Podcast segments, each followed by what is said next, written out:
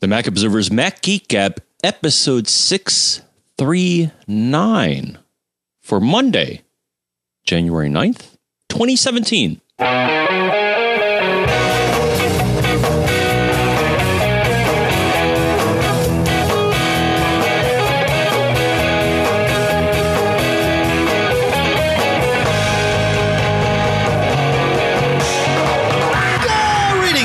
And welcome to the Mac Observer's Mac Geek Gab, the show where you send in your questions, your tips, your cool stuff found. We scour about finding not only answers for your questions, but cool stuff found on our own.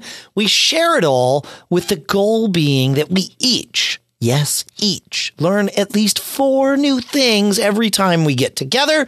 Sponsors for this episode include a new sponsor, Blue Apron at blueapron.com slash MGG, where you can get three meals for free at that URL, including uh, your uh, your shipping. So your first three meals for free at that URL, blueapron.com slash MGG. We'll talk about that uh, in a minute. Also, a returning sponsor, but boy, has it been a long time and we are stoked to have him back. GoDaddy at GoDaddy.com, where coupon code MGG30 saves you 30% off of all new products. We will talk about that as well shortly here in Durham, New Hampshire. I'm Dave Hamilton. And here, back from CES, along with my esteemed colleague um, in Fairfield, Connecticut, this is John F. Braun.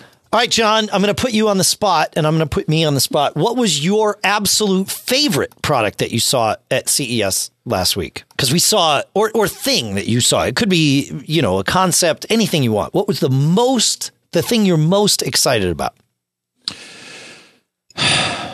Wow. You did put me on the spot. I, I'm going to tell you mine if you don't have yours yet ready, and you can you can ignore me and think about what yours is. But mine mine comes to mind immediately. Are you ready? Uh, go. It's Energous. Um, th- this is a, a company, uh, E N E R G O U S. They actually are a publicly traded company, despite the fact that they or they went public before they even had a product. Um, they make wireless charging. If and and they make the technology to make it work. It's very very cool. They um we they have three levels of wireless charging right now. They and and they don't sell direct to consumers. They sell to um, you know, to manufacturers. So right now they have a contactless charging where you're you've got to be very close, within a few inches of the charger, kind of like we're used to with the Apple Watch. And then they have one, and I've seen all three of these just because they they actually work. It's not just somebody spouting BS. Um, they have one that works at uh, what they call mid range or short range. I don't know, two to four feet.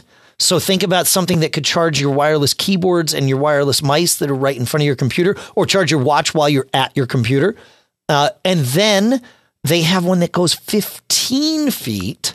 So that could charge your uh, remote control in front of your TV, your other IoT devices that are in your living room, maybe your smoke detectors, uh, any any of that kind of stuff. And the cool part is the devices, the receivers are the same in all three of these. So if you get something that has an Energous chip, their their brand name is called Watt Up, W A T T U P, Watt Up, right? Uh, if it has an Energous chip for a a short range, you know, contactless charger, and then later this year when people can start shipping the uh, the the longer and longer range ones, it will simply work with those. You don't need to get a new device uh, to to charge. You just need to get the the, the transmitter. And really, the best way to think about this is that it's like um, combining Wi-Fi and solar, right? You, it's it. They all the engineers I talk to are like ex Qualcomm and Broadcom and uh, uh, people that that know how to do like beam forming and all that. Because Wi-Fi is just sending energy into the air. It's the same thing. They've just built a receiver that takes that energy and turns it back into power that you can store. Very cool stuff. It's like the Cool. future, man. Yep. So that's uh, We're living in the future. that's I it. think. Yeah, yeah, yeah. So that that's my uh that's my first one, certainly at the top of my list. There's other things I'm excited about, but that's that's the one. What about you? Um, I, I would say the thing that I saw, having somewhat of a hardware engineering background and all that, but the thing that I thought was the coolest, Dave, was Aura, A U R A. And you can find their product at aurahome.com. These guys use RF radio frequency Yeah. to detect what is going on and what's happening in your home. I thought it was a very clever application of RF technology to determine what's happening. Yeah. That is cool. Uh, Cool. It, it was something I never thought of, and actually, I, I, I saw them at their booth, so you know, I did a little ditty about them. But also, um, then on the show floor, they actually had a uh, VR experience where you could see, and they had a very slick video. Um, and again, a, a 3D experience that was uh, uh, it, it was so awesome to see. But they're using radio waves to determine what is going on in your home. Basically, uh, humans disrupt radio waves. Uh, Right, In addition to disrupting all sorts of other things. Yeah, all but that the was other the coolest things, thing I saw because I, I would never think of using radio waves or disruption thereof to uh, tell me what's going on. Every So, time you say that, I can't stop thinking about the Roger Waters song. Just, just, I'm just Radio throwing it out waves? Radio waves. Yeah, yeah. was that um It was on Radio, Chaos. Radio Yeah. Chaos. Yes. Thank you, Roger. Yeah, Great absolutely. album too. And yeah, great that really was a great album. Yeah. All right. Um, as I'm thinking about this, there's there's so many things, and I wrote up a, a bunch of them. We'll put you know links in the show notes and all that stuff to the things we wrote up. But um, you know, I like my mesh networks, and uh, and so Linksys was one of the many companies that uh, that released a mesh networking product or announced a, a mesh networking product. They started taking pre-orders and they will start shipping, I believe, next week. Theirs is called uh, Velop, like envelop, V E L O P. Uh, it is a tri-band mesh, so every device has three radios in it. And the cool part, which is similar to the Orbi. Now, the Orbi, uh, two of the radios are used for the front haul, if you will, for the clients. The um, the the third radio is used for the backhaul. That's Netgear's Orbi. Linksys is uh, Velop. All three radios can be dynamically assigned in real time, depending on what they need to be. So the uh, so you can have all kinds of different configurations that whatever it, it it decides makes the best sense for for your scenario. Um, it's you know priced pretty much the same as the ninety nine for three, three forty nine for two, and one ninety nine for one. But um, it can work in any configuration. It supports Ethernet backhaul if you happen to have that too. So it really sort of does um, everything as per the spec sheet. I have not touched it yet. I have not tested it, so b- please bear that in mind. But um, but I'm very excited about that. D-Link sort of announced a mesh-ish thing, um, and TP-Link also sort of announced a mesh-ish thing, and they're not quite ready to ship yet. And and so did Norton, which is weird. But they're all built on the same wireless uh, chipset from Qualcomm called their Qualcomm SON, and uh, and I actually got to meet the engineer who is the lead of that team and talk with him for a little while. And they've got some really cool things coming up too. So uh, so the mesh world, we're just really just getting started, which is which is very cool. And like I said, this Qualcomm chip is in everything, not just the Velop, but in Eero and Luma and Orbi and all the other ones. It's it's the same Qualcomm stuff, which is very interesting. Unfortunately, it doesn't. None of the stuff interoperates yet. I think that's an artificial limitation put on by the manufacturers that want to sell you into their system and keep you there. No great surprise. Capitalism has to do what it has to do, but um, but it is all the same chips at the core. So that's that's that one. What do you got, John?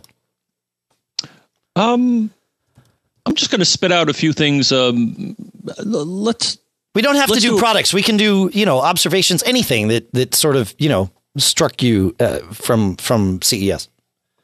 Well, I'd like to offer some very brief travel tips or at Sure. least travel observations. Actually, let's that, let's do that at the end. Let's get through the CES, like the CES specific stuff, but because I've got some travel stuff too. Um, listen, we'll do that not at the end. We'll do that at the end of this segment.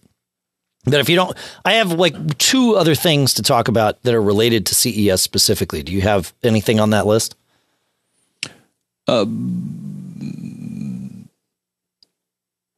I, I, I would say this was the show where we saw part of the realization of HomeKit, though it's still, uh, but we saw more. I- I would Okay. say we saw more, and, and you saw it in our coverage. Um, more people are supporting it. I, I got to say, my humble opinion. HomeKit is a hot mess.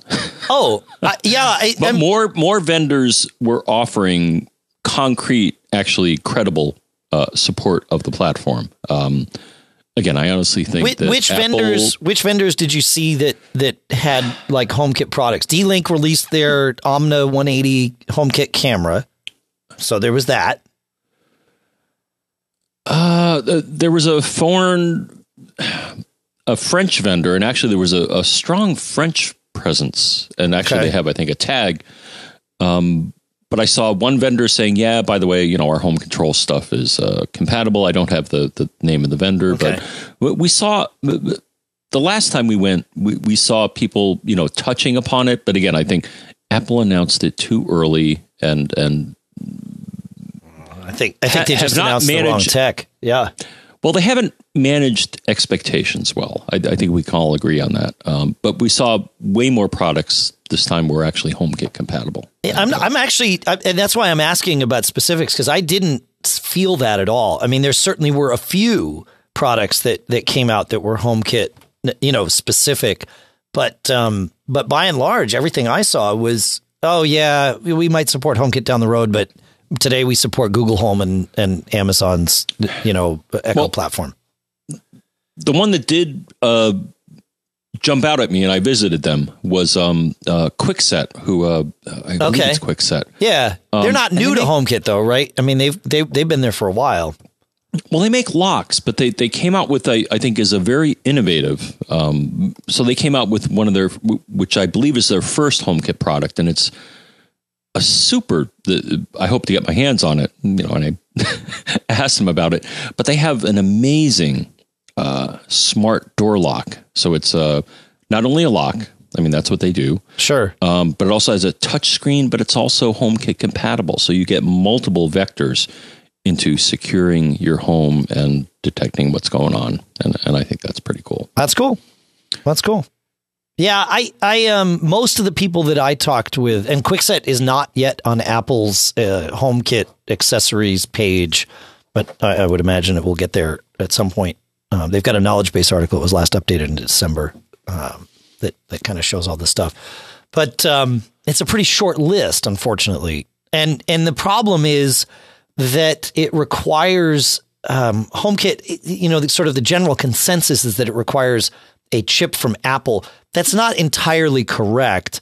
Um, it does require a preposterous amount of CPU power compared to everything else that it like if a device were to do any of this smart home stuff it needs a CPU of about you know, let's say that's x uh, you know x speed. In order to do the HomeKit security negotiation even just key exchange probably requires you know 10x the CPU horsepower. So you've got to put a a chip in there that can do this.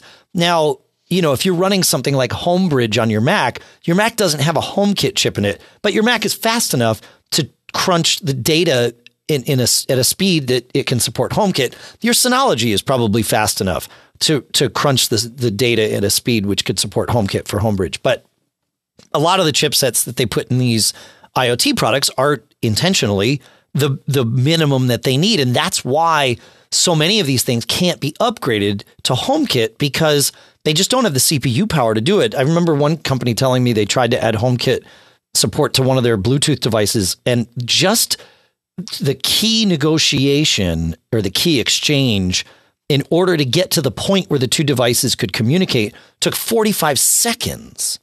And it's because Apple has put these huge security requirements. Yeah, it's like elliptical c- curve math. with- ECC, yeah, I've yeah, with with like 3000 bit keys or something. I mean, it's just it's it, and Apple's stance on this is we don't want these devices to compromise the data that's in your iPhone. That's really why they they say that they're doing this, right? You're storing your health data, all your personal data on your iPhone. Your iPhone's communicating directly with these devices. So we're making sure that this key exchange happens in a way that um, is super secure and your iPhone won't get compromised. But they don't care what happens beyond that, right? So if you've got like um, you know a Hue bridge for your Philips Hue bulbs, it's only the bridge that has to support this HomeKit negotiation. The the bridge then talks to the bulbs, and that can happen as securely or insecurely as Philips chooses. Apple doesn't touch any of that. Um, it's kind of a weird thing, and it it really has pay, placed Apple out of the market, unfortunately. Um, their hearts are in the right place, I think, but I don't know. It just it it makes it very difficult for people to support them. So I don't know. It's nuts. It's nuts. You know what I mean? Mm. Anything anything else? Other than the travel stuff, because there was one other thing, and then I want to actually I want to hear about your travel stuff. But um, I had uh, I had my aha moment, John, with with virtual reality this week. I um, I went to the Seagate. Seagate didn't have a, maybe they did have a booth, but they had a separate pavilion over at Caesars where they had all their products showing. And then they had a back room where they showed uh, all kinds of future technologies or current technologies that were going to require lots of data to be stored in the future. And they were fast forwarding three years to the year 2020. And they had all kinds of things and they showed, you know, how much like drones were going to require, how much storage, how much storage video games were going to require. And then they had a VR section and and it was meant to be fun in there. You could play video games, you could play with the drones, and then you could do this VR thing. And they said we have a balancing exercise. Uh, do you want to do that? I'm like, no, it's fine. I'm like, you sure? Like, you know what? Sure, whatever. So I go back and I put down my stuff, and uh, and they introduce me to the guy that's sort of manning the uh, the VR area, and he says, uh, "You don't get uh, nauseous when you're exposed to heights, do you?" And I said, um, "Not that we've found yet."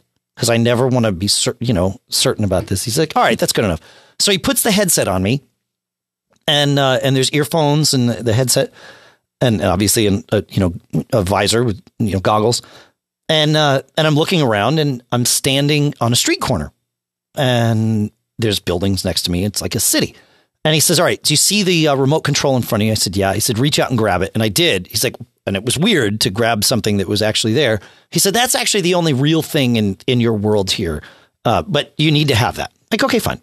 He said, uh, look up at the building next to you. Do you see the birds way up at the top? I said, yeah. So you see that little plank way up at the top? I said, yeah. He says, that's where you're going. Like, okay. So he, I, he has me turn and I get into an elevator. And he says, before you push the button in the elevator, there's two things I'm going to tell you. Number one, I'm not coming with you because I'm afraid of heights but I'm going to be uh, talking to you via this little drone that's next to you. I'm like, okay. And sure enough, you know, this drone appears. Like, fine. He says, um, so when you push the button, the elevator's going to close, but I'm going to leave the door cracked about six inches so you can see out while you're going up. I'm like, that's fine. He says, you ready? I said, sure. So drone leaves the elevator. Uh, it's going to fly up outside without me. I hit the button and now I'm on my way up. And you know, about a halfway, I'm peering out the uh, elevator as we're going up. And about halfway up, I start to get that kind of feeling in my stomach and my legs, like you get when you're, you know, exposed to heights. Vertigo. A little bit. Yeah. And, uh, and it was like, okay, that's fine. And then we get up to the top and the door opens. And I had a pit in my stomach, John, because when the door opened, the only thing in front of me, it was like open to the outside air, except for this six inch plank in the center of where you would walk out. Otherwise, you're up 500 feet. And he's like, See the plank? I'm like, Uh huh. And he says, Go ahead and touch the plank with your foot. Now, I knew they were going to put a real plank on the ground. I had seen them moving this around, so this was not a surprise to me. But otherwise, I'm just in like a big hall that's carpeted. You know, there's nothing to worry about here, theoretically. And I put my foot on the plank, and it, like it's everything I can do to get my foot to go onto this plank because it's you know just outside the the elevator door. And so I put it there and I'm like, he's like, you feel it? I said, yeah. He said, step onto the plank. And I can't bring myself to do this at first. Like, not at all. And every time my head would break the threshold of the elevator, there were fans in the headset that would turn on and, and make it seem like wind and all of that. My legs were shaking. I was sweating, had this pit in my stomach. And I knew, and I'm even talking to him. I'm like, oh, you turned on the fans. They're like, what fans? I'm like, yeah, okay, fine. And, uh, and I, and like, I, you know, I can't do this. So I, I tried a couple of times, couldn't get my leg to like lift up and put itself on the, uh, on the plank. But uh, finally, I backed up to the back of the elevator and not, I didn't take a running start at it, but I, I walked towards it with some purpose and finally got my feet after probably a minute and a half, two minutes of, of negotiating here. Finally got my feet, both of them onto this plank. and I was like scared out of my wits. And they said, "All right, see if you can go to the end of the plank." And so I shimmied my way out to the end of this plank, petrified that I was going to fall. Um, this would not have been a problem if I didn't have the visor on and just walked to the end of this plank that was on carpet. But I was petrified that I was going to fall and uh, made it to the end. And he said, Well, you made it to the end. Not everybody does. And it's like, Oh, great. He says, You want to jump off now? I said, Yeah. He says, Okay, turn towards me. Now, mind you, I just agreed that I was going to jump off this thing. Turning was yet this other entirely petrifying experience. So I did my C3PO shimmy turn and uh, then was facing the, uh, the, the, the drone that had been off to my right the whole time. And uh, and he said, "All right, when you're ready, just take one big step off the plank." And of course, I did that, and now I'm in midair like Wiley Coyote, and uh, and then everything was fine, and it all reset. It, but the the I I knew full well where I was, and yet my entire body, i.e., my brain, at least half of it, was telling me, "Do not do this." VR really works. It's pretty cool. Pretty cool. So anyway, that's nice. my story. Yeah.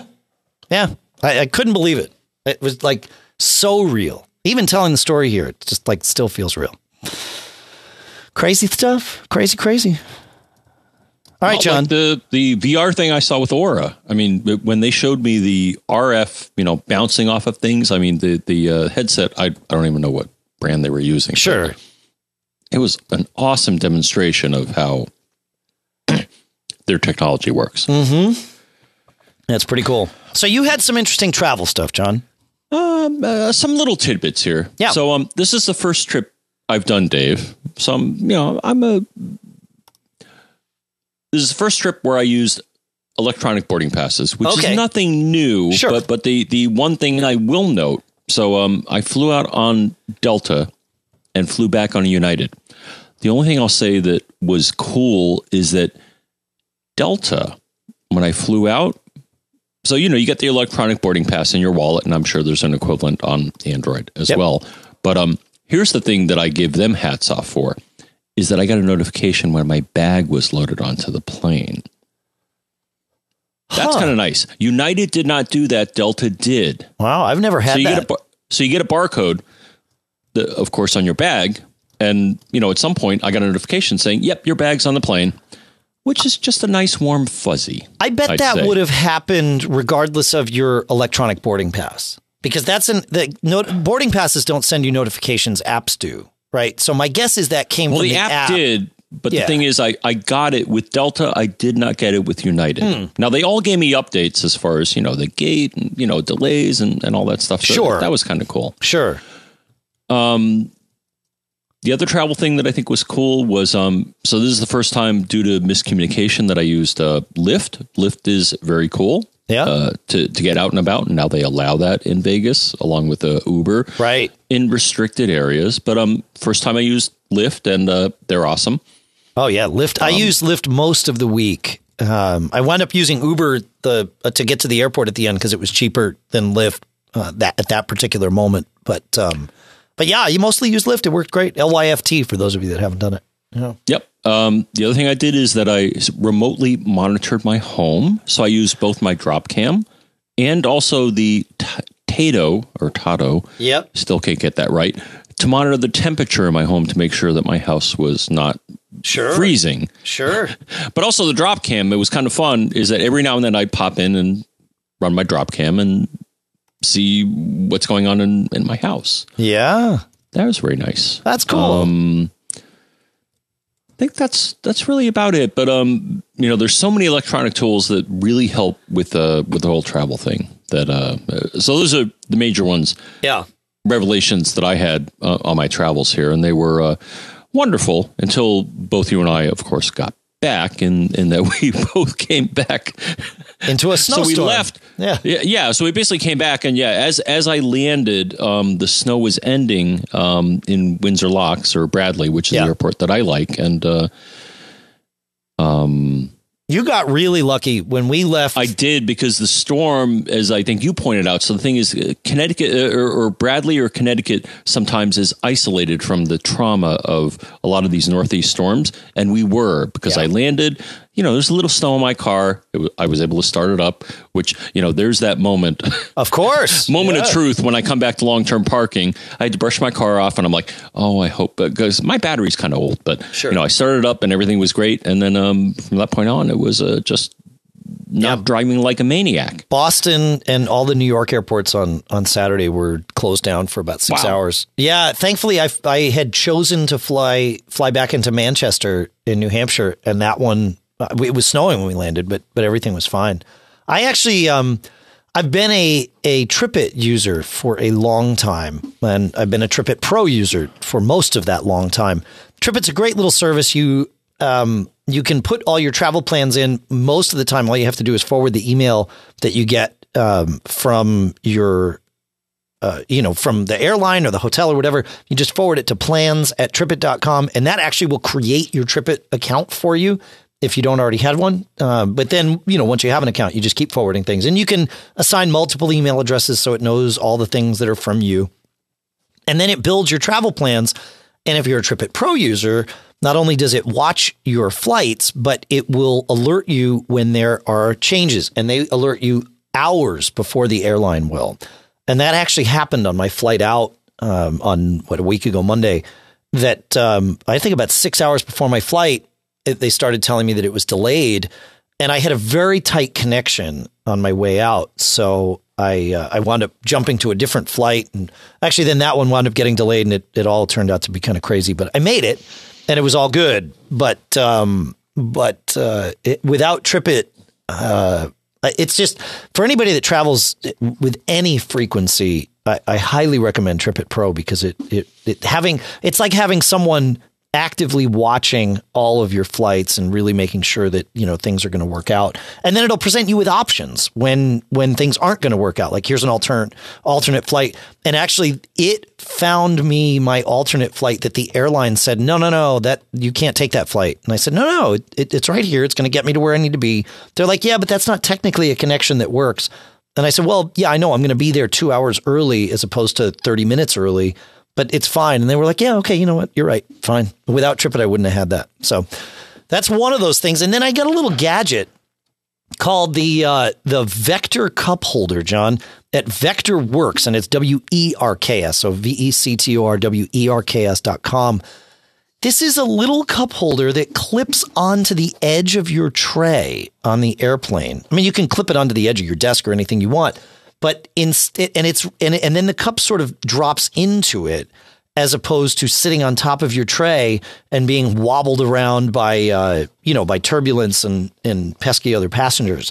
So it's um it's a cool little thing. It actually flattens down so that it can fit in your carry on really easily. And then you just clip it on. You can drop the cup in. It can fit like a, a real mug or even those crummy little cups that they give you on the airplane. So this was a cool little cool little travel toy to have. That um, I don't know. Mm. I I liked it. It was something to do. Um, something to deal with all that stuff. So, and the last thing that I used, yeah. So I like um, Super Shuttle, and I got to say that they they have upped their technology game. So, um, so I like them. Uh, that they're available at major airports to get you to and from where you're going. But uh, the thing that I thought was cool, so I booked my flight. You know, you can book it online and stuff like that. Sure. But what what tickled me was that they send a notification so I, yeah. I, use them for my pickup at a uh, at our hotel to the airport, but they send you a text saying, uh, "Yep, here's your guy." But the thing is, they actually get very specific. So one, they sent me a thing saying, "Yeah, here's a thing where you can." track your driver. Oh, so, cool. so when the guy's coming, it gave me a Google map and I could live see the guy approaching me. But then it also, when the guy was there, it's like, yeah, um, Jason in shuttle 630 um, yep he's here he's waiting for you um, do you see him? Oh, that's pretty cool. I thought that was cool too. I'm like yeah. you know the guy pulls up and he's like john? And i'm like jason? And he's like yeah we're good man. You know i prepaid and all that stuff sure. you know tipped him because he was a great guy. But um, yeah. that too um, the travel is so much more pleasant with uh, all of these uh, yeah with notifications and stuff. It's just having the information. I mean that's really what it comes down to is having the information you need at the moment you need it and not before or yeah. after. Yeah. And then and yeah. then I got lucky, Dave. Uh, I think I told you this, but um so I got to the uh, airport and you know uh, I get there, I check in, you know, I check my bag, and they're like, "Yep, cool, you know, here you go." And I go through, and the guy's like, "No shoes, no taking off your jacket," and I'm like, "What?" Oh, you get pre-check? They, they, just uh, like apparently, pre-check? apparently they had uh, they must have had a backlog because uh. everybody at this one checkpoint, I, they closed the nudie scanners, sure, and, um, and all that, and uh, the the guy's like, "Yep, everybody come on through. And I'm like, you know, this is the way it should be for everybody. Honestly, if I only traveled once a year, I would still have paid for five years worth of TSA pre-check. no, it, it, because like you said, it's totally, um, it's the way it should be. It really makes a difference, uh, to be able to not have to pull all your crap out of your bag and, and keep your shoes on. It's just so much more efficient. Um, but I, th- I think they got backed up, so they decided, sure. all right, you know what, we're we're going to give this one time pre-check exemption everybody. to yeah. everybody because we just got to get people out of there. yeah, we just got to process it through because it's faster. yeah, yeah, cool stuff. That's great, man. Right. Yep. Hey, uh, I mentioned we have two new sponsors, and uh, and I want to talk about them both. The first one I want to talk about is Blue Apron at blueapron.com slash MGG. So Blue Apron is an ingredient and recipe delivery service. Uh, and the way that it works, and I've used it, you go on, and I've used many of these services. This is by far the simplest one I've used. Uh, Lisa and I a couple of weeks ago knew that you know this was coming, and so we had to go online and pick our our deliveries.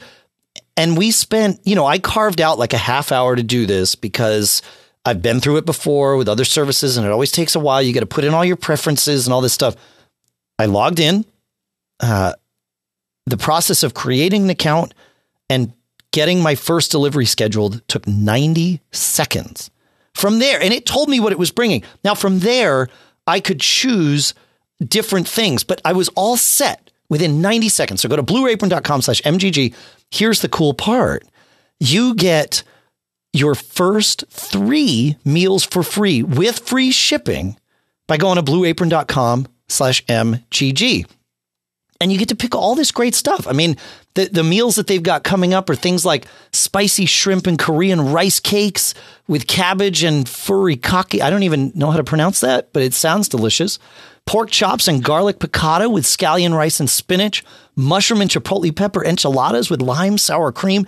We made a recipe last night um, because you know the stuff actually showed up on Saturday right before I uh, right before I got home, and so it was this mozzarella chicken with uh, with linguine that we made, and it was delicious. It took like I don't know maybe a half hour to make, but the um, the cool part was you have the directions. Now they send you a printed card with all the directions. You also have them on your phone if you want, and there's even videos on the phone to show you like if you're not sure how to peel the stems off of kale, guess what? They'll show you how to do that. No problem.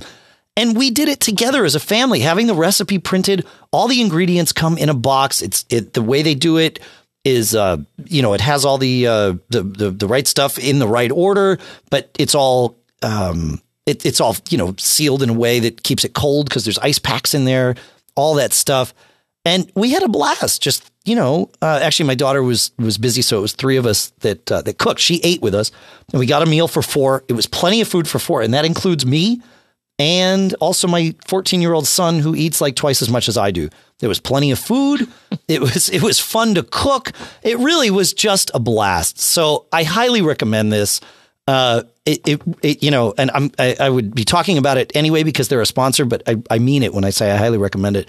Really works out well. So you can go check out this week's menu and get your first three meals for free with free shipping by going to blueapron.com slash MGG.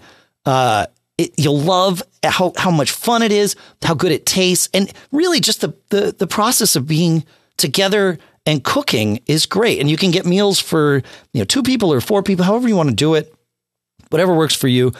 Really fun. Again, blueapron.com slash MGG. It's a really fun way to cook. And it, uh, you know, it even adds new recipes to your kind of your repertoire because it's easy to get sort of stuck in a, uh, in a rut. And this will break you right out of it for fun. It's less than 10 bucks uh, a person for, for these meals and they're really good meals. So blueapron.com slash MGG. Our thanks to Blue Apron for sponsoring this episode. And we're very happy to have GoDaddy back on board with us. GoDaddy.com, where coupon code MGG30 saves you 30% off of anything new that you buy. I have been using GoDaddy for a long time. I keep all our domains with it, with it Mac Geek Gab's with it, uh, Mac Observers with it. They make it super easy to manage all your stuff. They'll even take care of your DNS for you uh, for your domains. And man, I'll tell you, that is a huge thing because I've built, I actually have a DNS server running. You don't want to do that. You want to let them do that. And you just want it all in one place. So when you make a change, it happens very quickly. Their domain registrations go very, very smoothly. Uh, they've got big savings. Again, 30% off all new products. Their support is fantastic. I had a problem earlier this year where I transferred a domain and, and shouldn't have. And they, uh, I mean, they were right on top of it with me. They called me, they talked me through the whole thing, they explained what they could do and couldn't do. Absolutely fantastic. It's the world's largest domain registrar. But they don't just do domains. You know, that's kind of where it started for them. But they give business owners the tools to, you know, build your online presence, attract customers, manage your business, all of that right there. They've got email in there, all of it just built in to the system all tied together. You know, they say that their mission is to radically shift the global economy toward life fulfilling independent ventures. If that doesn't resonate with me, I don't know what does, because that's kind of what I do, right? And uh, and GoDaddy has been a part of that for for me uh, for a long time. Certainly, as long as we've been doing this podcast uh, because I think that's about as long as they've existed. So you got to visit them. Go to godaddy.com. Make sure to use coupon code MGG30. That's MGG30 30 for 30% off all new products. Our thanks to GoDaddy for sponsoring this episode. And John, with that, do you want to take us to Norv? Norv. Norv. Oh, That's the first question up. We're finally ready for our first question. All right. So Norv says, Dave and John, Happy New Year. I'm having trouble with Apple Mail on my 15 inch mid 2014 MacBook Pro running Sierra. I have a one terabyte SSD with 299 gigs available in 60. I don't think it's relevant. so, but thank you for the additional information. And I'll say for all our listeners, uh, if you can give us as much information about your OS and your machine and all that, it always helps us because sometimes there are these nuances. So, um, here's the deal. My problem is when I open up mail, I can see all of the mail that has arrived in the sidebar. And I can see the email messages in the column next to the sidebar. When I click on the message in the column, the message does not show up in the viewer window. I oh. tried restarting mail, and sometimes the message appears, and sometimes they don't. I have rebuilt my mailboxes, but it doesn't seem to help. I've been living with this problem, but it is getting old. I believe it showed up with Sierra. It seems if I wait several minutes, 15 or more, the mail finally loads. I run mail tags, MailActOn, mail perspectives, and SigPro. Um, also, I run Mail Steward, so actually, I'm thinking to myself, Dave, uh, he's running a lot of stuff there. Yeah. Um, but I've yeah. wondered if I should abandon mail and move to a different mail product. If so, what would you recommend? I'll give you what I recommend, Dave. Yeah, okay. Um, so rebuilding a mailbox is always a good idea within Apple's mail app uh, because things get corrupt. Things, uh, th- uh, stuff happens. I'll bring it to that. But um, there's one other thing that you can do with mail in addition to rebuilding a mailbox. And actually, I did this recently uh, because I, I, feel for you, Norv. And actually, I had a similar problem when I was diagnosing, while I was on the road, diagnosing your issue. Um, here's another thing you could do you could do it manually or you could do it with a tool, but I did it manually. So the thing is, uh, there's another piece of data that you may want to reconstitute. Uh, I'll, I'll put it that way. So here's what you want to do you want to quit mail. And then here's what you want to do you want to go to users and then your username. So this directory, library, mail. And then in this case now, it's now V4. Uh, they keep incrementing this number. slash mail data. And what are you going to see in there, Dave, and everyone else? Um, you're going to see a few files that begin with the word envelope index. What I would suggest, and I did this, and I don't know if I'd suggest that this is something you should always do, Dave, but um, if you're running into problems with mail, it certainly can't hurt. So you're going to see these files, probably about three of them, that begin with the word envelope index. Um, I would whack those files. Again, back them up first, maybe copy them, put them somewhere else just in case uh, you make matters worse. Delete them and then restart mail. Now, what's going to happen is mail is going to think, oh, well, something's new. So I'm going to, and you're going to get a dialogue. So don't be alarmed. Once you delete these files, don't be alarmed when mail says, oh, I think I'm running for the first time. I'm going to reconstitute your, your, mail messages. The thing is, a lot of key information is stored in these files, Dave. And if it gets corrupt, you may run into this whole spinny wheel mail loading, never resolving thing. And that's Yeah. what I got. Yeah. No, I'm I'm I'm with you on that. Um, I, I think there's that's I mean, there's nothing wrong with deleting the envelope index that way. You can do it with Onyx as well, but it's going to do the same thing. Um, there's you can also you it's a SQLite database. The envelope index is so you can actually go in and vacuum it out with SQLite commands without deleting it. But I would say 20% of the time that doesn't work because the files are actually corrupted and you just need to delete them anyway and the end result is the same. So you might as well just start by deleting them and save yourself the, the headache. Um, so and I, and I agree with you that removing the envelope index or, or forcing a rebuild of that is the right thing this can happen for a lot of reasons and it, if it keeps happening, you might want to start looking at what extensions you have running or if mail is crashing on you regularly, because that's when the envelope index is going to get corrupted is, is when mail, you know, force quits or that kind of thing. But, um, Well, that was my uh, my observation again is that he, uh, he's running a lot of third party mail extensions. Not well, that is he, is he thing. running extensions? I, I gotta, I gotta get well, back to add-ons? I'll, I'll say uh, things that complement the functionality of mail. Yeah. and uh, Yeah, that's I true. mean, he's of course- using yeah, he's using all the SigPro extensions. Now, I mean, I use two of those four SigPro extensions, and I have no problems with mail. Um, but uh, you know, um, and I don't think those. Well, now mail tags and mail perspectives might look at the envelope index. Certainly, MailActOn and SigPro do not. But um, but yeah, no, I, I think I think I, I actually don't think his problem is related to his extensions based on based on what I've experienced with it, and I don't think it's based on um uh what was the indexing program he says that he uses. Uh, he said he used something, right? No, maybe not. I thought oh, Mail Steward. That's right. Mail Steward just copies your mail messages out and then does its own indexing. So I don't think that's the issue here, unless any of those is causing mail to actually crash. The envelope index tends to get corrupted when messages are coming in or messages are being moved and mail crashes in the midst of that operation and and the envelope index is you know doesn't get updated uh, properly so so that's my thought And that's my thought. yeah And that's our thought. So that's what I got. I mean, mail, uh, uh, as to the question, should you use a different mail client?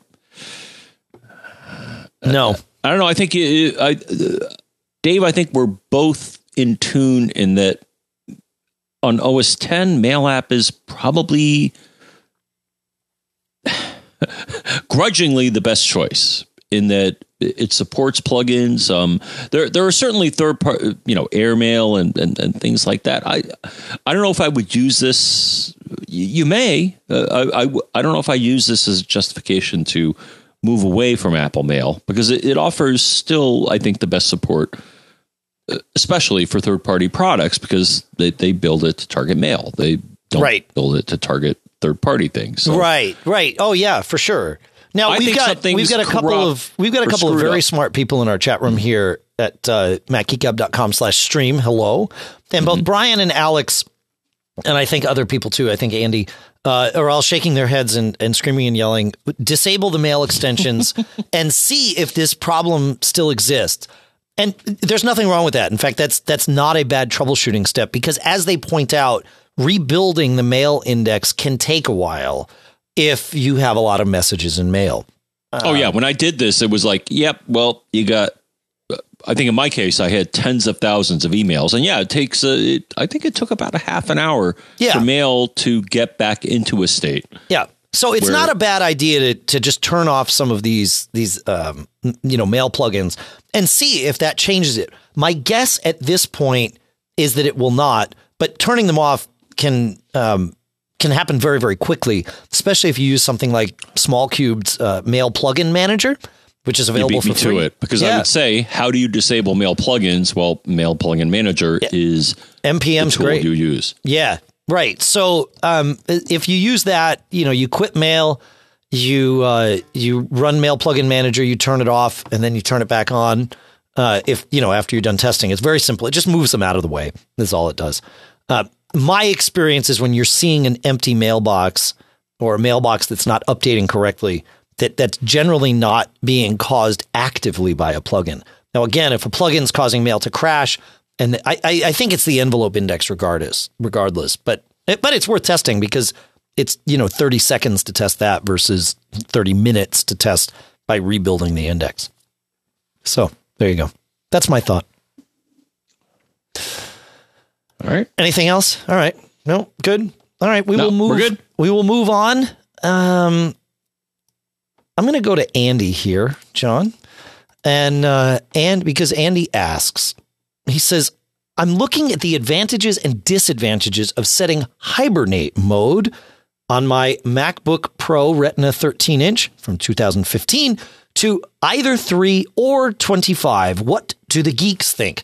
So Andy's question um, is What are is- you even talking about? Right. I- In the uh, in the power management settings, there is this thing called hibernate mode.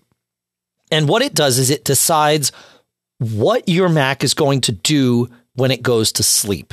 So there are three settings. There's actually more than three, but I don't recommend messing with it uh, with anything other than these three settings.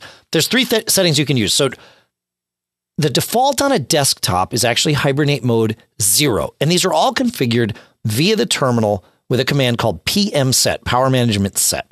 So hibernate mode zero will uh, default on desktops. It will not, uh, it does nothing other than puts the system to sleep. The memory of the system is saved in memory and nowhere else. And the memory is kept active and refreshed by trickling power to it while the system's asleep. Okay. Plain old sleep, hibernate mode zero. Hibernate mode three is the default on your laptops. Uh, the system, when you put it to sleep, it takes a copy of the memory and saves it to an image on the disk, but then also keeps the power, the memory powered during sleep. This protects you in both ways. Number one, when you wake up the computer, it comes up right away because the memory has been powered during sleep, and all it needs to do is wake up the screen and everything else, and the mem- the contents of memory are preserved. However, if your system runs out of power, you have the contents of RAM saved to the disk. So when you wake it back up and apply power, it will restore the contents of memory to uh, from the disk to memory, and you wake back up right where you were, right where you left off. So this is why that's the default on laptops. Hibernate mode 25 uh, is stores a copy of RAM to the of memory RAM to the disk, and then powers the system off. Um, that's true hibernation because when you go to power it back on, even if you have power, you still have to start up and let the system restore RAM, uh, the contents of RAM from the disk. So hibernate mode zero never saves to disk. Hibernate mode 3 and 25 both always save to disk. Then the differences between 3 and 25 is that 3 will attempt to keep the memory powered while it's asleep. Hibernate mode 25 will not. So Andy was asking whether he should use hibernate mode 3 or 25, and my answer is on my laptops I use hibernate mode 0. The reason is uh, if you have, you know, 4 gigs of RAM, it's going to use 4 gigs of your hard drive to save this image. If you have 16 gigs of RAM, you can do the math. It's going to use 16 gigs of your hard drive or your SSD to store this image. the chances the the number of times that I have actually had my laptop totally run out of power while it's asleep are very very low. I mean, it's probably single digits across all of my laptop owning life. And with that, there's no reason for me to have it a waste time uh, upon going to sleep to save the contents of RAM to the disk, and b um, use up all that space on my disk because it's used up all the time, not just when the system's asleep. So I uh, I set hibernate mode zero, and I'm okay with that. But I make the decision based on all the information I just shared. So hopefully now you can make that decision too. What do you use, John? Um, I actually use the default on portables, so Okay. I use three because often I will put my my MacBook Pro. Uh, will often uh, deplete its battery, and I prefer to have it to write the memory to disk, so when it wakes up, Sure. it does it quickly. And uh, And that's all about learning how to live with yourself, right? I mean, and it's a tomato tomato Right. um neither uh, what i suggest and what my esteemed colleagues suggest neither is right or wrong Right. it's what you prefer yeah, it's what, prefer, what works best for you. That's right. Yep. i prefer to uh, have it saved so if my battery because i i typically will run uh, more often than not i will run my portable down where it gets to the mode where it's like, well, should I save the RAM to map to disk or not? And and to me, the the use of disk space is inconsequential uh, since I have a whopping crucial, you know, one terabyte drive. Sure, sure. Okay, you're you're taking up uh, what? Uh, and I uh, I believe I have 16 gigs on uh, this it's machine. 1.6% So I'm like- of your drive, right? Yeah, so I'm like, okay, you know, no biggie that you're taking a little extra time to save that memory. But the thing is, to me, the benefit is that when you wake up, bam, you're there. But but I I, I understand your your viewpoint as well. Um, Sure. Yeah, of course. That file or that space could get screwed up or corrupt, and and bad things could happen. Yep. But um, Yep.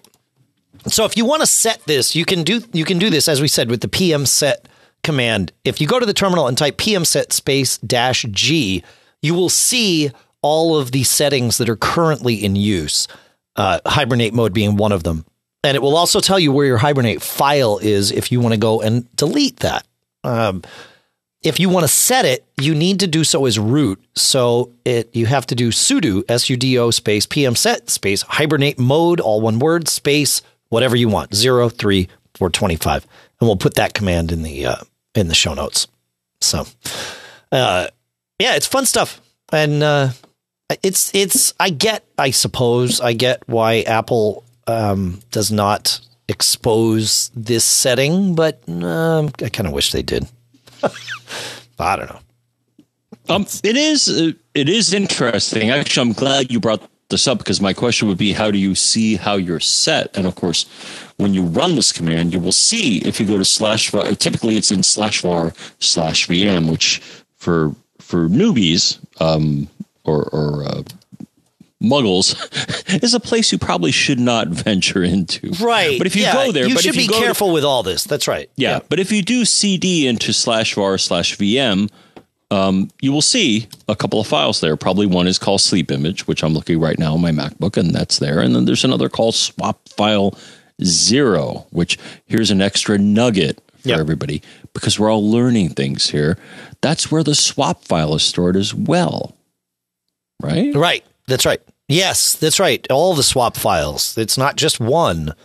It's um it stores them in in increasingly larger and larger sizes. Uh, it's bizarre. Yep. And um and like some have said, um you can't touch this. Right. Right. and you shouldn't do not fiddle with those files in that directory or anything i would say uh, that's buried deep within the os but Yeah. uh, if you want to see them they're there and you can do an ls and you can see the files just, they're there. just don't touch them yeah. Yeah, yeah. All right. Uh, do you want to take us to David, John? do i want to take us to david john i will take us to david john Okay. Well, I'll take us to David. So, David has a question that initially seemed kind of specific, but I, I would argue it's not. So, here's what David said Hello, Mac Masters. thank you so much, David. We like to think of ourselves as as such, but he says, I have a Logitech Performance MX mouse and it keeps freezing. Do you know why this is happening? Also, I have a hard drive that I removed from my my book enclosure, that being a Western Digital product, I believe, um, because my Mac will not see it, and I put it in a new enclosure, and the error I'm getting is partition map may be corrupt. Is there any way to fix this? Any programs you know of that can help me with this problem? As always, any help would be great. Thank you for your podcast. Keep up the good work uh, and don't get caught. Woo! Thank you, David. And uh, we will try not to get caught. So initially, again, it, it, seemed like a specific question, but I think it's general enough that uh, we can help many people with this. So, David. So first, I had to look up this product, Dave. I'm like, what the heck is this uh, Logitech Performance, whatever? Sure. Well, here's what it is. It is a product from Logitech, which I love their stuff, and I actually have one of their products. Um, I mentioned this because it, it kind of uh, delves into this, or it's the same technology. Um, so Logitech, so this is a wireless mouse from Logitech. Logitech, for whatever reason, uses something called the Logitech Unifying Receiver. Um, this is the little dongle, and I have this because I have a Logitech wireless keyboard, solar right. keyboard, which I love to death. But Logitech, for whatever reason, has decided rather than using the built in technology on the Mac, they want to have their own special little snowflake um, of a, a, a, unifying receiver. It makes it makes pairing way easier. Is is uh, part of the reason here for, for, their products? Yes, yes, right. Rather right. than relying on the built-in technology, which um, is which is called is, Bluetooth, by the way, the built-in technology that they would use. It would be well, instead of Bluetooth, it's it's just it's just their thing. That's right. Well, thing is, um, uh, I would not entirely agree with that. So the thing is, the Logitech unifying receiver is.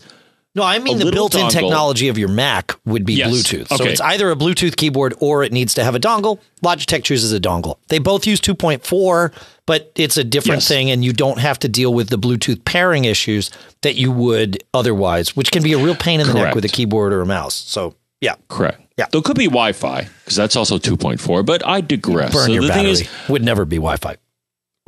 So the thing is, Logitech has a little USB dongle called their Logitech Unifying Receiver, and that's cool.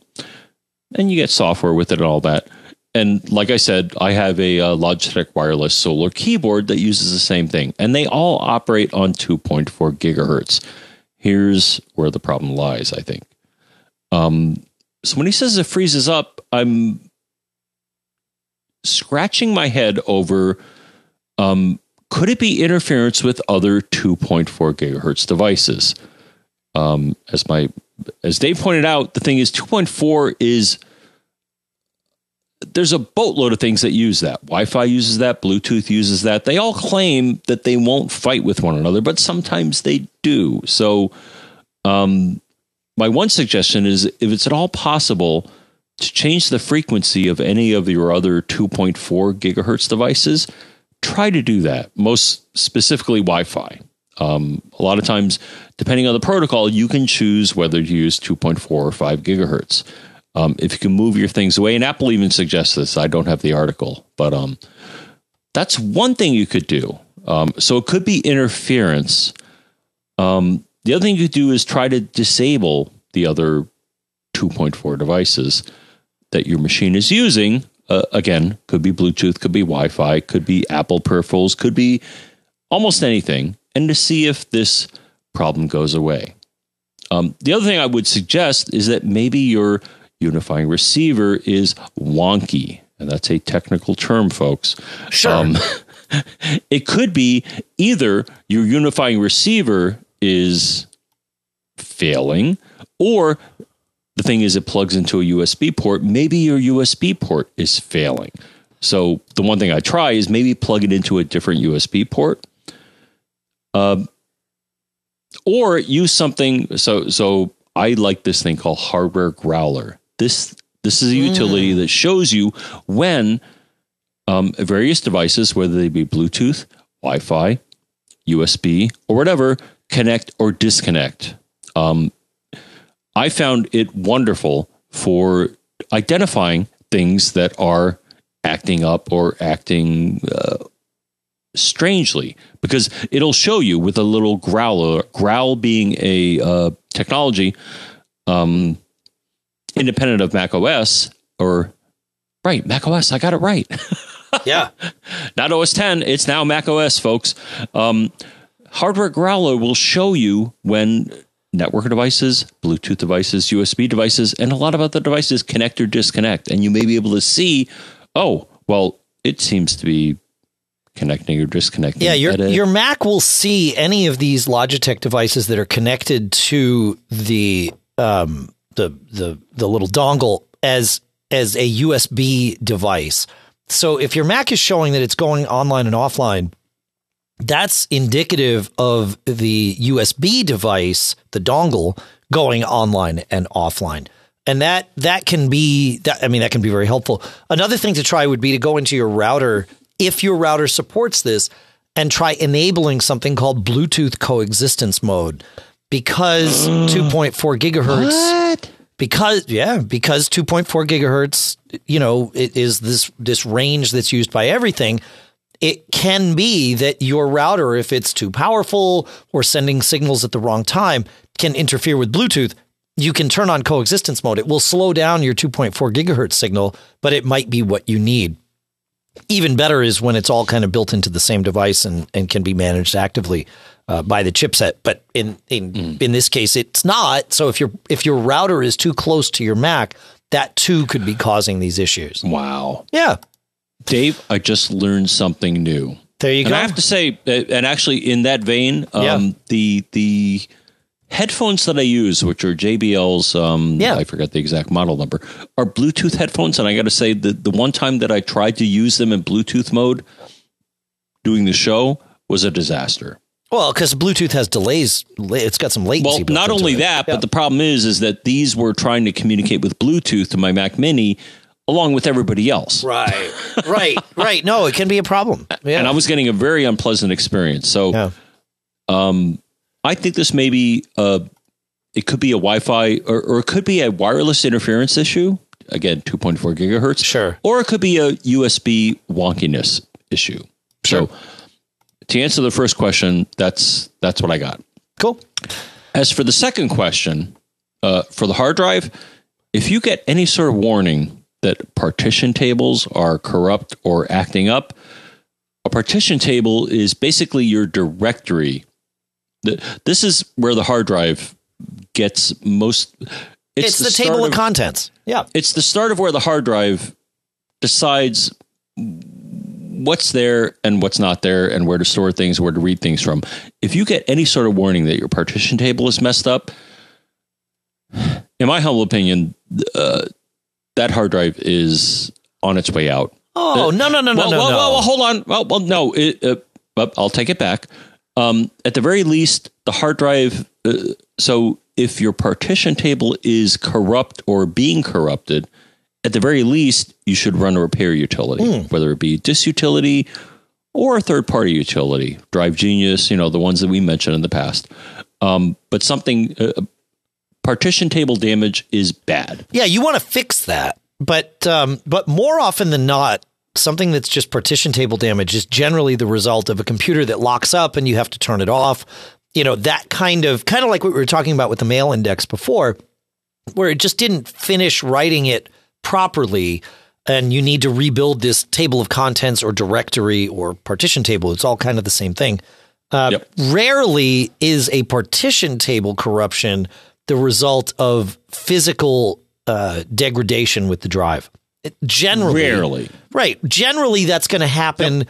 to files elsewhere on the drive. You just get read errors and you just can't read the data. Right. but um, when it happens with the partition table it's it's more often than not just what i call a software issue. And it not always repairable though.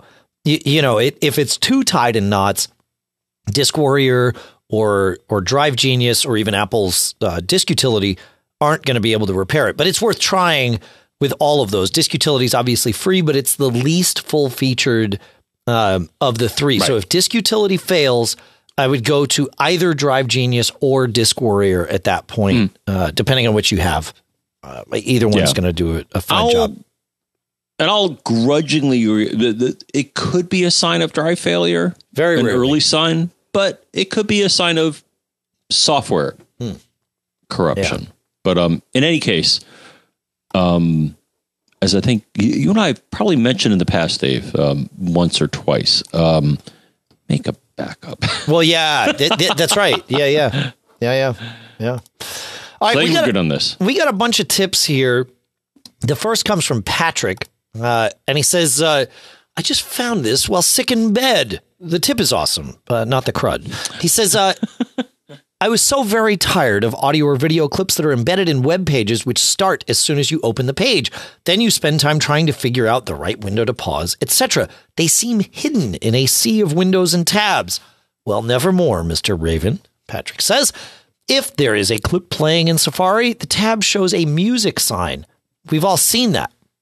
Here's what I didn't know. And Patrick shares, he says, you can click on just that little music icon without bringing the tab forward. And when you do, it puts a little slash through it and mutes the sound. Very, very cool. Thank you for that quick tip, Patrick. I like these kinds of things. Listener Eddie follows up from the last show because we were talking about the magic formula to figure out how fast a battery could charge. And Eddie was the one that originally shared us with it, shared it with us, and he shared it again. He says a rule of thumb for safe charge rate is 1C, where C equals the milliamp hour capacity of the battery. So a 2000 milliamp hour battery could charge at 2 amps safely. A 2C rate would be 4 amps for the same battery.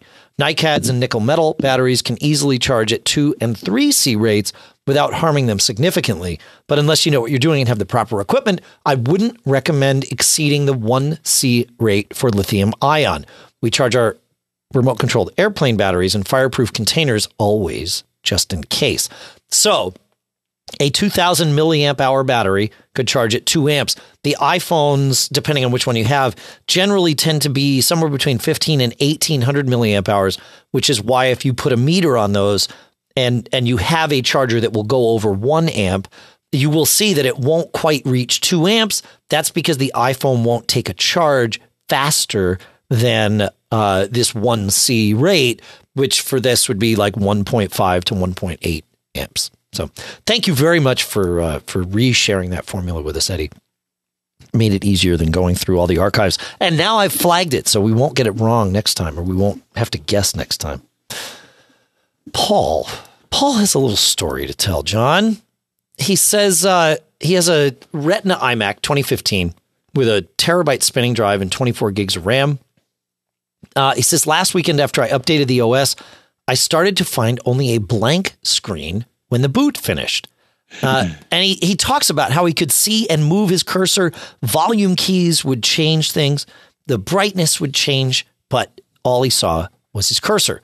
He said, uh, I tried uh, booting into recovery mode and checked the disk. It was okay. Although I had two very recent clones, I was extremely reluctant to install the OS on the internal drive as the system wasn't recognizing them. Uh, and he tried various things and it kept happening.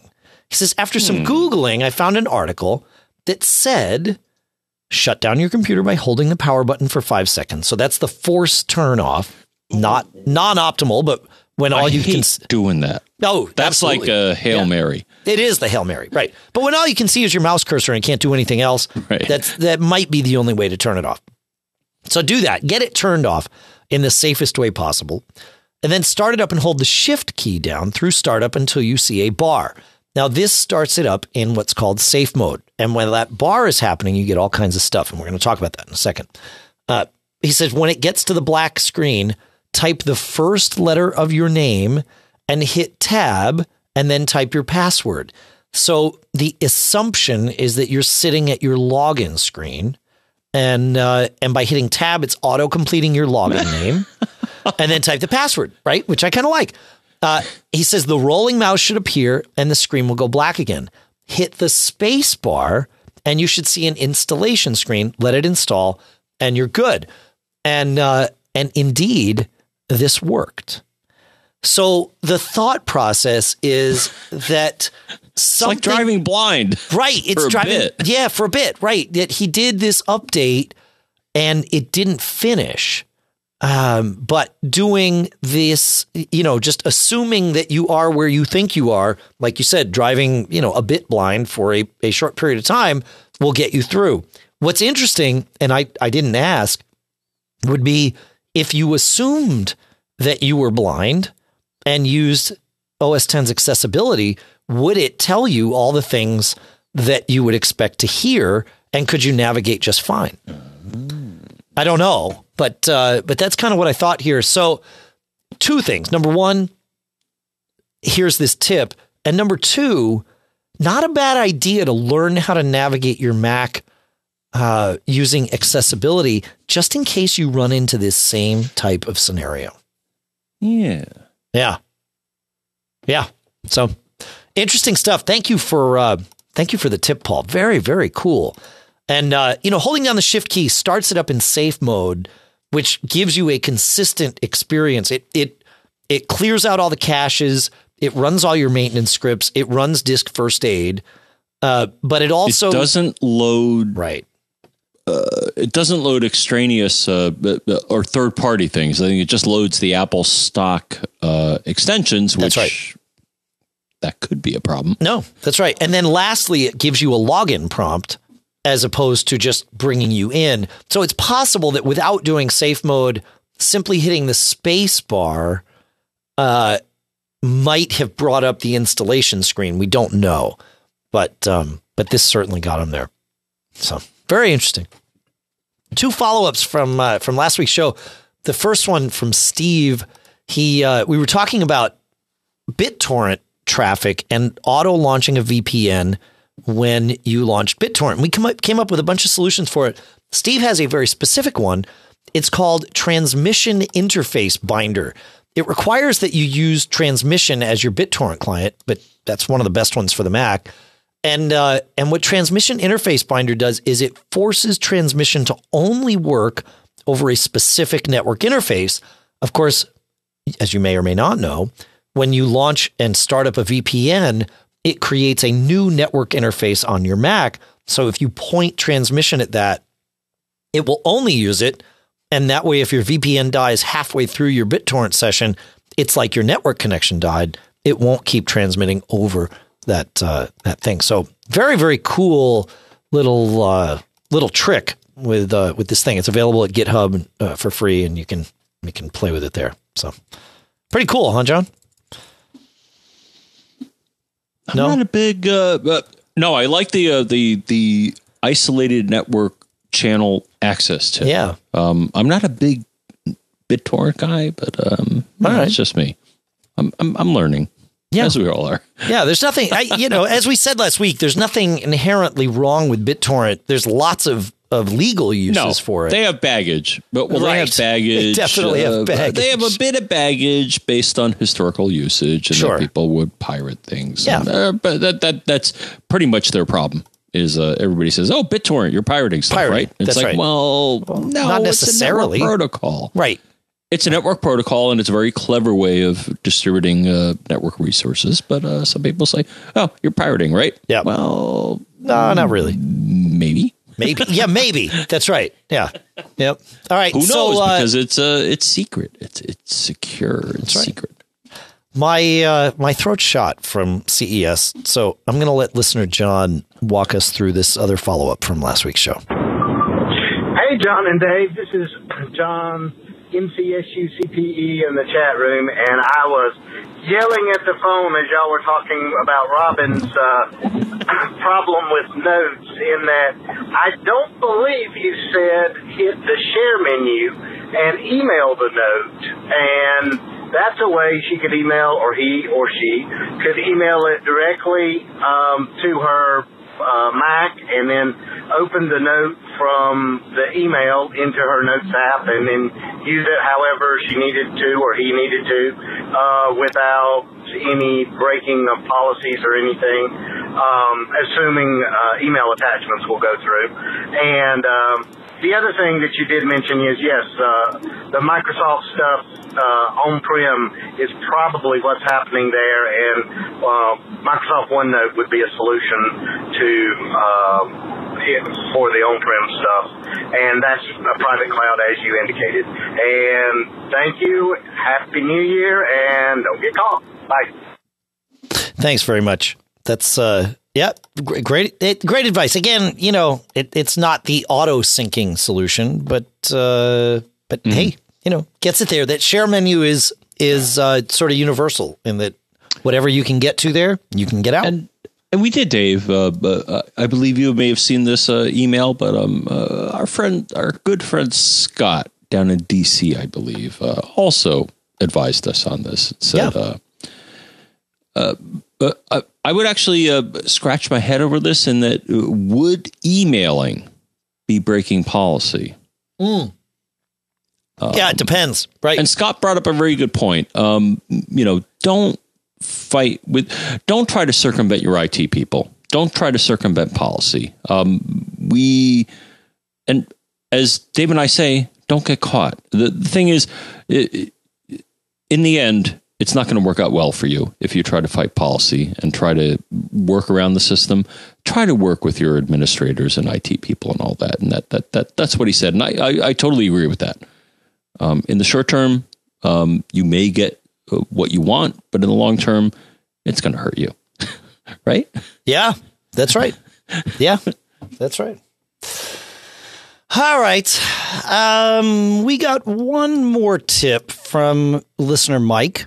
And Mike says, uh, I'm meaning to drop you a note about how I keep multiple copies of clone backups of my four Macs. My aim was and is to be able to revert to a clone if a Mac's drive failed. That's easy. But I also wanted to be able to revert to an older clone, for example, when moving from El Capitan to Sierra. A good idea, but unless I kept a boatload of drives with many partitions around, it wasn't going to work. There had to be a better way, and this is what I came up with. It sounds harder than it is. My Synology NAS runs BTRFS. It's just a two bay DS216. For each Mac, I set up its own shared folder on the NAS. Carbon Copy Cloner runs uh, uh, clones a Mac's drive to the disk image on the shared folder. The important thing here is to just turn off the safety net. You don't need it because on your Synology, what? yeah, for each shared folder, turn on snapshot replication to make a snapshot of the shared folder just before the daily clone. Carbon Copy Cloner runs again, and now I have a snapshot of today's clone that I can roll back to a snapshot of yesterday's. So this is a function of the Synology's new file system called BTRFS. So if you've had a Synology for more than even a year, you're probably not running BTRFS and can't take advantage of this. That's me. Probably you too. Unfortunately, uh, the only way to move file systems is move all the data off, reformat, copy all the data back on. Not necessarily the easiest thing, but if you do that, then you get the advantages of BTRFS. It's important to note, actually, while we're talking about these file systems, and I and this is sort of why I brought this in. So this is a great idea uh, because you've got all this replication and all that stuff that's just sort of built into the file system. Apple's APFS file system will provide us with all of this type of stuff will. too. Yeah. Eventually. Eventually. When right. they get around to it. Well, when, when is that as far as Yeah, we know? haven't heard a lot about that lately. I mean, we heard about it at WWDC and then it's been right. kind of radio silent. But um but it's an important thing and it it's you know, these are the reasons that you move a, an entire platform to a new file system is mm-hmm. is exactly stuff like this and that's why I included it. Yeah, this is a very, you know, sort of tight use case, but it's a good one. I mean, if you've got a disk station mm. and you're running BTRFS, this is great. You don't have to use the safety net because it's built in on the destination. That's cool. We will get the same type of stuff out of APFS once A, it's released, and B, we all move to it. Now, whether Apple is going to come up with a very clever way to get us all there without uh, having to you know clone our drives and move things around. I, I don't know. That that would actually be quite the uh, quite the trick of magic. But Apple's pulled but Apple's pulled that you know rabbits like that out of their hat before. So uh, you know anything's possible. Uh, just you know It's just I don't know. We'll find out. Yeah. Yeah. The worst that could happen is they'd screw everything up. Right. Right. That's right. But maybe that's the trick is, you know, if you have a time machine backup, it it sort of leverages that to to just automatically rebuild your drive and get you back up and running on this new file system even though behind the scenes the process is clone, reformat, clone, good. You know. I don't know. It's interesting though. It's fun stuff. I like it. I mean, it, it's what, you know, Yep. it's what keeps us moving forward. Stuff. MBTRFS, I'd love it, but I think the uh, the the newest Synology I have does not support it because it doesn't have the oomph. Oh, right. But your old one does. The 714 or 713 does, right? You think? Yeah, I think so. Eh, I'll have to check I it out. so. But, You've got um, an Intel chip in that one. Dave, I'm so glad you brought in the band because I think they were about to turn into icicles. Because uh, I don't know about you, man, but it's below freezing here.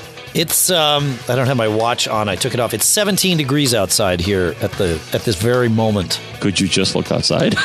What's that? Did I look outside? No, I looked at my I, watch. I would say instead of looking at your watch, you could look outside. uh, actually I can't. The, the studio's all sealed up Oh, here. I don't have um that- You're in your Jony Ive equivalent of the white room. That's except Yours is a. Purple room. Yours is a, uh, uh, rubber or, uh, it's not a rubber room. well, no, it's padded. Well, no, you you It have your uh, padded. you, you That's have true. your audio padded That's right. room. Yes, So I'm in a purple padded room is what you're trying to tell people. Is that right? purple. Yes.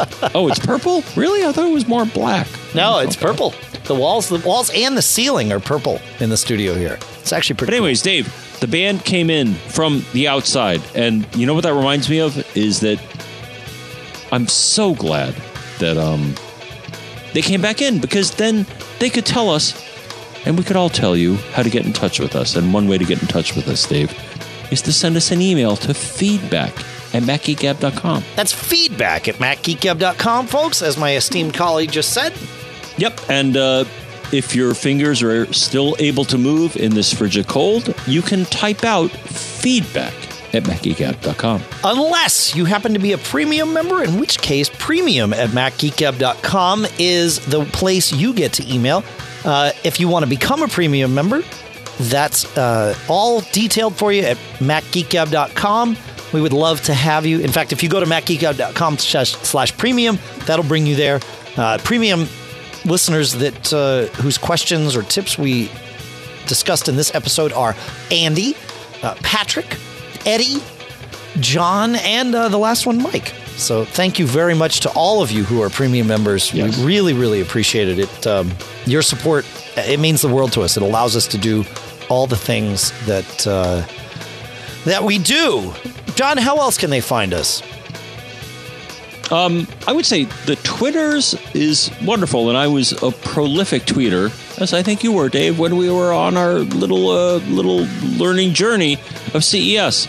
And on Twitter, he is Dave Hamilton. I am John F. Braun. The podcast is Mac Gab. The publication is Mac Observer. Oh, and that guy, Pilot Pete. Yeah, we um, got to get him is- back around. Who is piloting? Well, he he's doing the pilot thing. Yeah. You got to do that sort of stuff. Um, all at twitter.com. it's true. And we hope to see you there. Yeah. Uh, you mentioned CES, John, so I wanted to give one last shout out to all of the sponsors that made our CES coverage possible. That's iMazing, the Omni Group, Merlin Project from Project Wizards, SetApp from MacPaw, and Elgato with their new Thunderbolt 3 dock. Thank you so much. Those folks made our CES coverage possible. Uh, the stuff that we talked about from there in the first half of this ep- first half of this episode couldn't have happened without their help. Thank you very much. Of course, our sponsors for this episode, this episode couldn't have happened without their help. That's Blue Apron, where you go to blueapron.com slash MGG and get three meals for free. And then also GoDaddy at GoDaddy.com, where coupon code MGG30, that's MGG30, saves you 30% off anything new. Additional sponsors for Mac Geek Gab in the uh, in the general sense this year at the moment include fatcatsoftware.com slash mgg smilesoftware.com slash geek otherworld computing at macsales.com barebones software at barebones.com thank you to all of you for making all of this possible it's a village or it takes a village we are a village it's all good thanks so much, John. Uh, I'm glad you made it home, but we have a uh, a full week to go here. In fact, we have a week and a day because we're not going to record again until Tuesday the 17th because I'm going to Mexico. So, muy bueno. muy bueno, but make sure no one in the next eight days, make sure you don't get caught. Made up.